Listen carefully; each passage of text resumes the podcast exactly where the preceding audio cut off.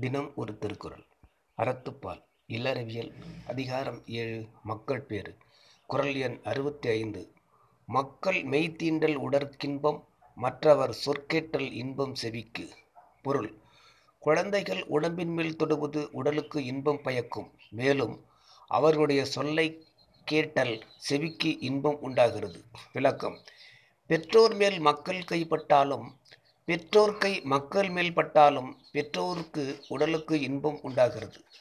காதலர் இருவரும் தம் குழந்தையினால்தான் இன்பம் அடைகிறார்கள் என்ற கருத்தும் இருக்கிறது. பிறர் அறிய தொட்டு மகிழும் இன்பம் குழந்தையிடமேயாகும். தானும் அனுபவித்து பிறர் அனுபவிக்கும் போதும் இன்பம் அடைகின்றார். முன் குழந்தையின் எச்சில் உணவு இன்பம் என சுவையின்பம் கூறினார். இதனால் உடல் இன்பமும் சுவை இன்பமும் கூறினார். இனி மக்களுடைய உடலை தாம் கட்டி தழுவினாலும் இன்பம் குழந்தைகள் தங்களை தழுவினாலும் இன்பம் என்ற பொருள்களும் காண்க. நன்றி. நாளை சிந்திப்போம்.